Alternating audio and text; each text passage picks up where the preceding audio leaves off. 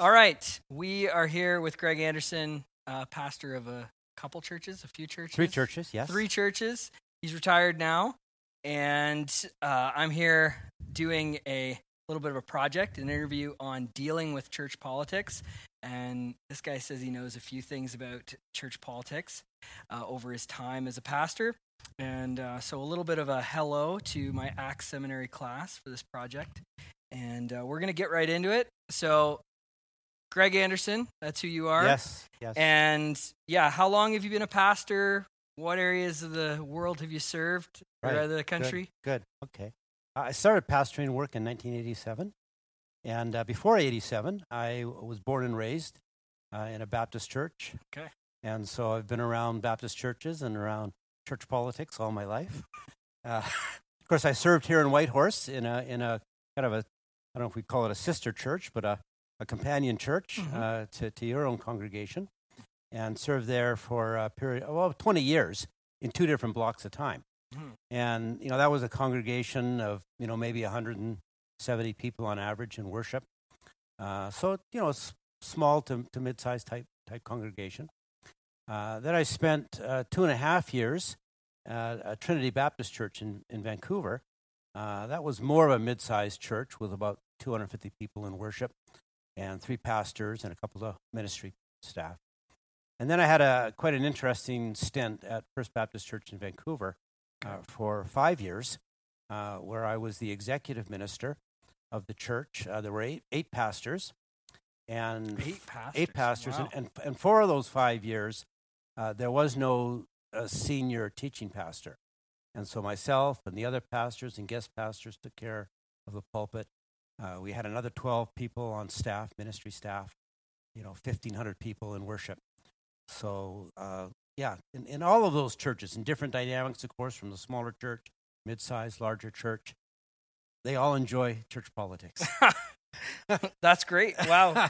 so um, I just I'll kind of get into some questions here. Uh, Yeah. From your experience, um, what would you classify uh, as a church political issue, or maybe a, two or three examples that you could just come up off the top of your head? They don't have to be real situations. right. These could be totally fictitious that would Right. never ever really happen in a church.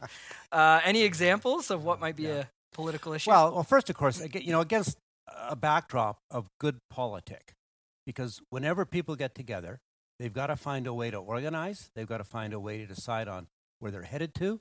Uh, they got to decide on, on what the rules of the game uh, are.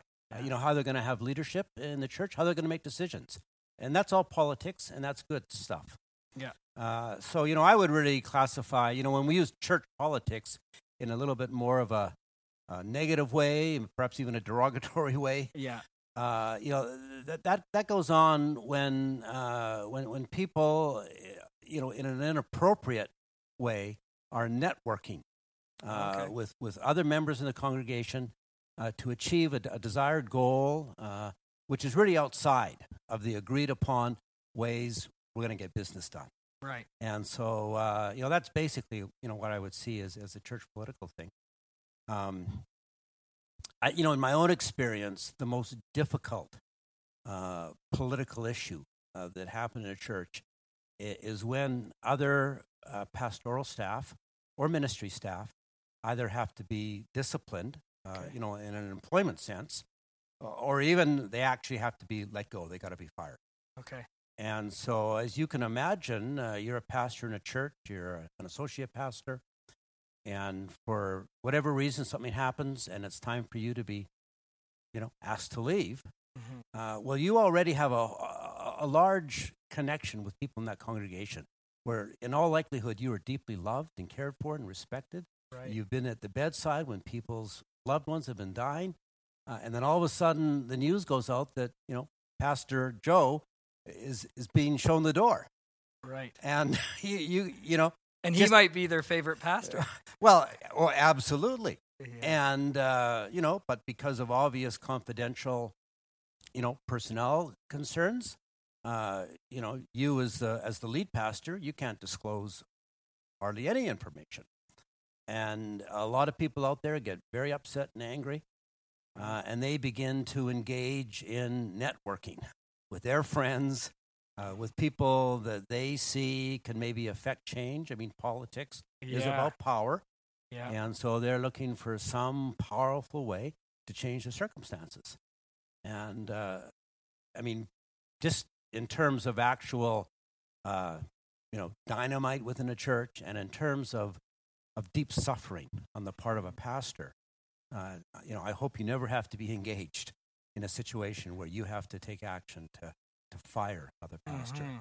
because it is deeply painful. Yeah, I imagine. Yeah. Um, what do you what do you think? You've kind of touched on it a little bit, but what do you think the root cause? Uh, I guess we might say, other than sin itself, Right. the you know the root cause is in in all our poor decisions is is sin, but specifically in church political issues, or like you said, the the networking or kind of uh, power broking and stuff like Right, that. What do you think causes someone to justify themselves into that that type of scenario? Right. Kind of non-submission to leadership, trying to work Right, their own angle. right. What what do you think? What causes that? Well, this is interesting, you know, from my perspective, if we actually define that situation within the context of the evangelical church. Uh, you know, one of the uh, aspects that we treasure and highly value uh, as evangelicals is for the, the individual uh, before the Word of God uh, to hear the Spirit's direction and to make a decision uh, which way to go. And uh, that, I mean, that, that, that's a foundation to our identity as evangelicals, one of the foundations. Uh, but on the, uh, on the downside of that, uh, it can very easily lead to I'm right and you're wrong. Mm, Uh, and of course, we know within the larger environment within evangelicalism, I mean, we have a multitude Yeah. of various church expressions yeah. uh, that are based on the fact that people can't get along Mhm. and and they can't get along because they are interpreting scripture differently Yeah. uh, and and that on one hand is one of the foundations we rest on uh, that we're sola scriptura people uh. Yeah. we stand on the interpretation of the scriptures we don't look to a, a priest to a to interpret it for us or Right. tradition to interpret it for us uh, but then it leads to this situation where individuals are empowered to make up their own mind, their own decision uh, as to a particular circumstance that's going on in the life of the church, Mm. as to what's actually happening, uh, irregardless of what the you know the legitimate structures in the church may be saying. That they Right. individually, uh, I mean, not only do they have a right, they almost have a responsibility to make up their own mind as to what's happening, and Right. that can lead to you know, if if if you have a situation that's fraught with, uh, you know, emotional concerns, uh, it can very quickly lead to a lot of disruption. Wow. Yeah, no, it makes sense. The uh, the idea that they feel that they're right in what they're doing. Of course, of course, they're They good people. Wholly that they're Oh. right in pushing back against leadership or trying to find out details that maybe Yeah. they're not there. You know, they're not theirs to know because Right. there is confidentiality. Yeah, it would be difficult.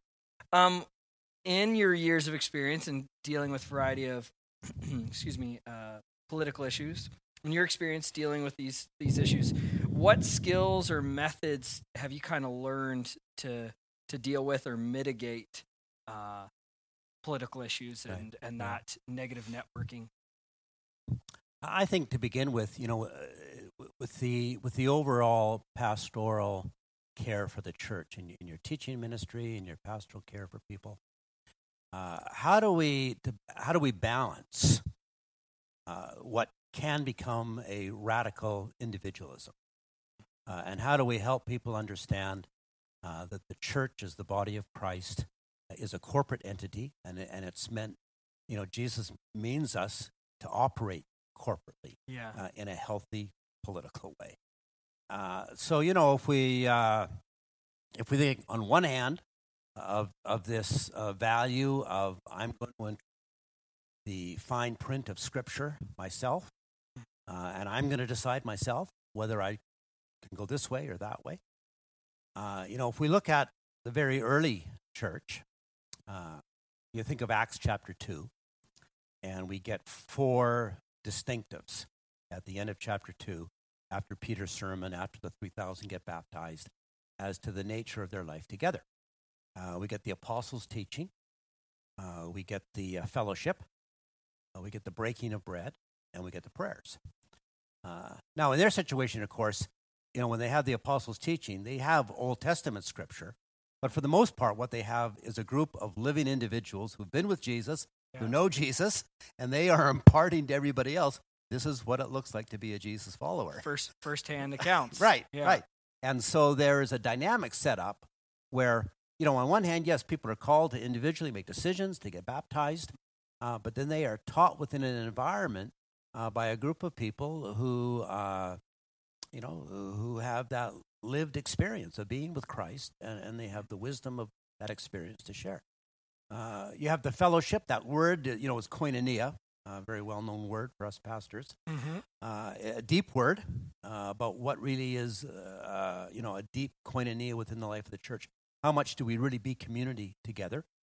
Uh, in the text itself, uh, it's a possible interpretation that that uh, communion is connected with uh, the breaking of bread, which is the next phrase. Yeah. Uh, and so, uh, certainly, uh, some branches of the Christian church, uh, you know, would see that one of the central aspects of our life together uh, is the Lord's table, Mm-hmm. uh, which brings us together around uh, the the sacrifice of Christ, the the, the uh, crucifixion of Christ. Uh, it, it roots our identity in His saving act there. Yeah. Uh, but it calls us to know that around a table where we share a meal. Right.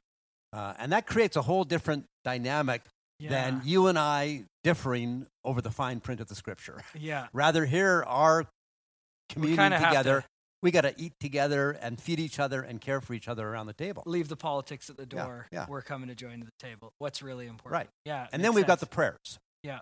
Uh, and so uh, I think that, you know, probably of first importance in the larger picture is how does the pastor include in his teaching, uh, leading, his example type ministry, uh, that uh, there's an emphasis to be placed on, uh, you know, good corporate life together. Yeah. Yeah. I I think we always got to have three points, right? Yeah. So, That's true. sec- That's true. second, second point, uh, you know, in the church pol- political environment, on one hand, uh, the pastor,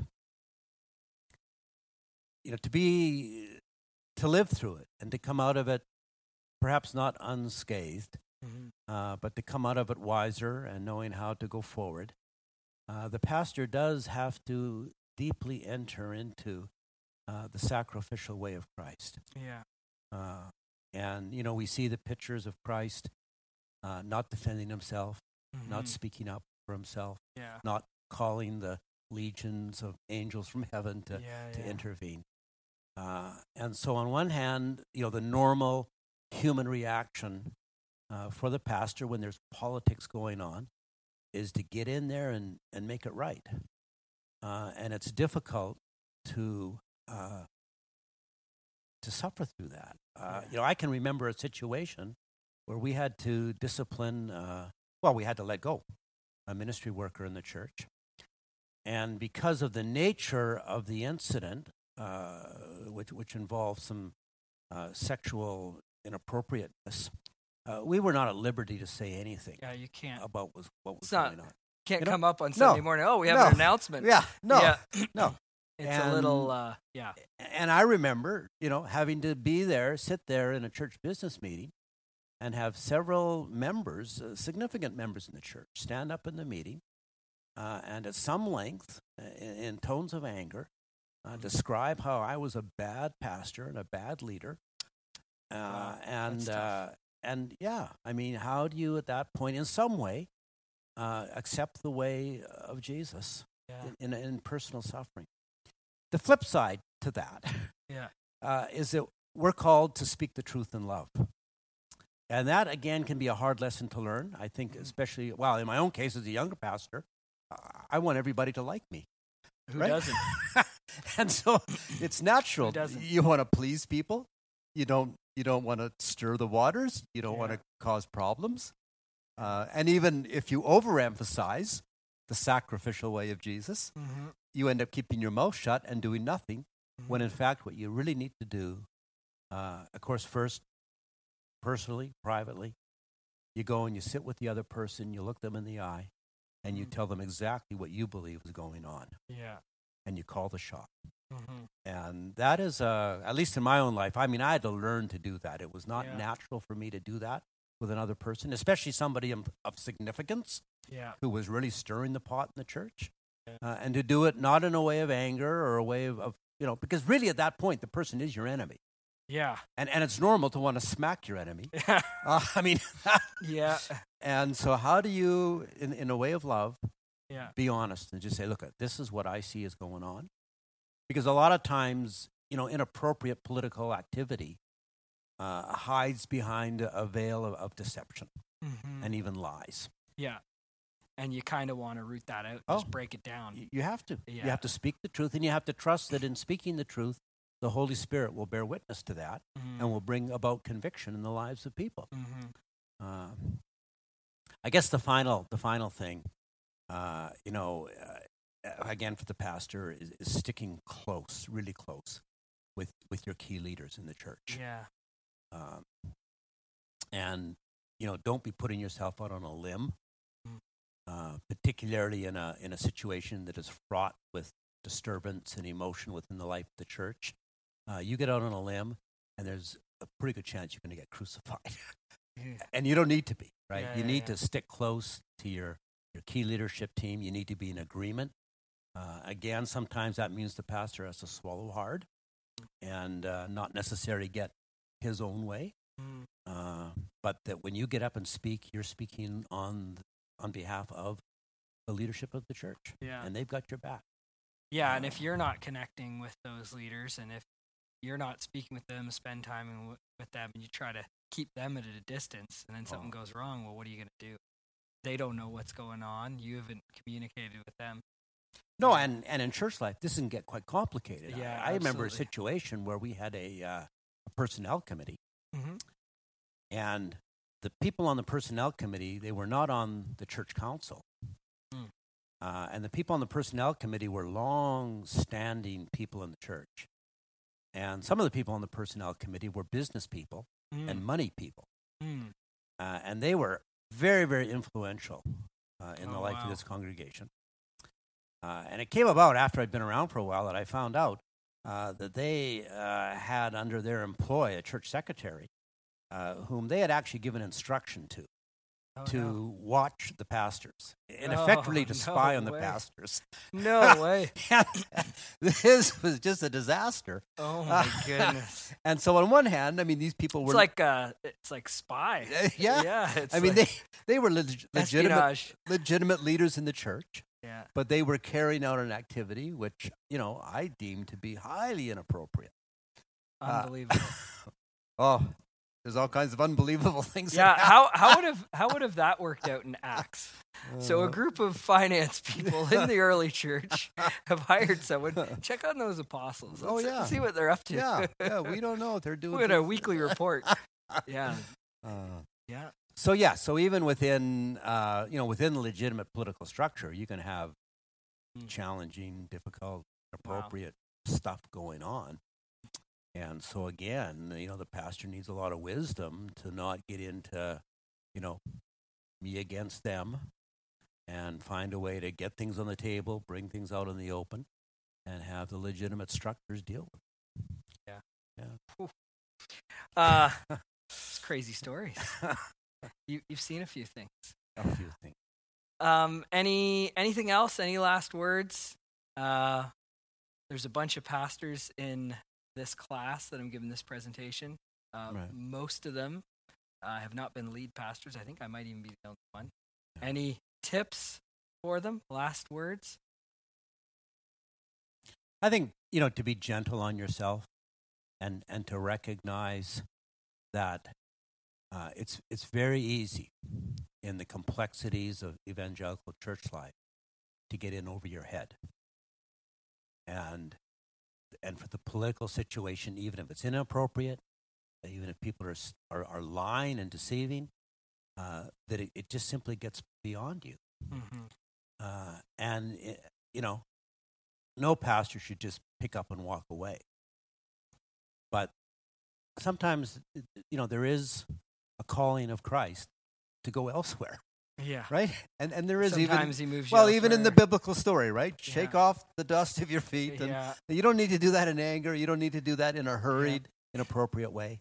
Uh, but to recognize, you know, sometimes Time's uh, it, the t- yeah, time's up. And it's not that it isn't a good church, it isn't the ministry's good, but there are, are human dynamics going on in here that are just beyond me, and, and I don't need to invest too much of the rest of my life in this situation. Yeah, and there might be another congregation elsewhere Of course, that there's going to be a good fit. of course, of course. uh, yeah. And very often for the pastor, you're taking all of that stuff home to your family if you have a family at home. And there's only so much of that you can do. yeah. Would you say to uh, Family First Ministry is your first ministry? It, would you Oh, say that yeah. your family is your first ministry? Well, I'll tell you, if Carol, my wife, was here Ah, and I said that, yeah. she might call me a liar. Oh, okay. Okay, I will. I'll, we'll forget about that question. Should family be our first but- ministry? I mean, I, you know, I've been very fortunate to uh, to be married to the same woman Mhm. uh, for 46 years. Mhm. Love each other dearly, Mm. and we, you know, we became girlfriend and boyfriend when we were in our teen years Mm, within a church context. mhm. Um, and I and I think and I think and right I, I think I, have said this to you before. Yeah. You know, I mean, I really do. When I think back at some of the critical junctures in my ministry life, Okay. and particularly times perhaps where I didn't know what to do, uh, or maybe I was overwhelmed uh, with the politics of it all, uh, and I really regard that that Christ spoke to me through Mm. my wife. Oh wow. That you know what she had to say to me was the word that I needed to hear and I to to embrace. Wow. So that puts family first. Yeah, for sure. Yeah. Well, thank you so much. You're welcome. I appreciate it. enjoyed it. Right on. That's that. Okay.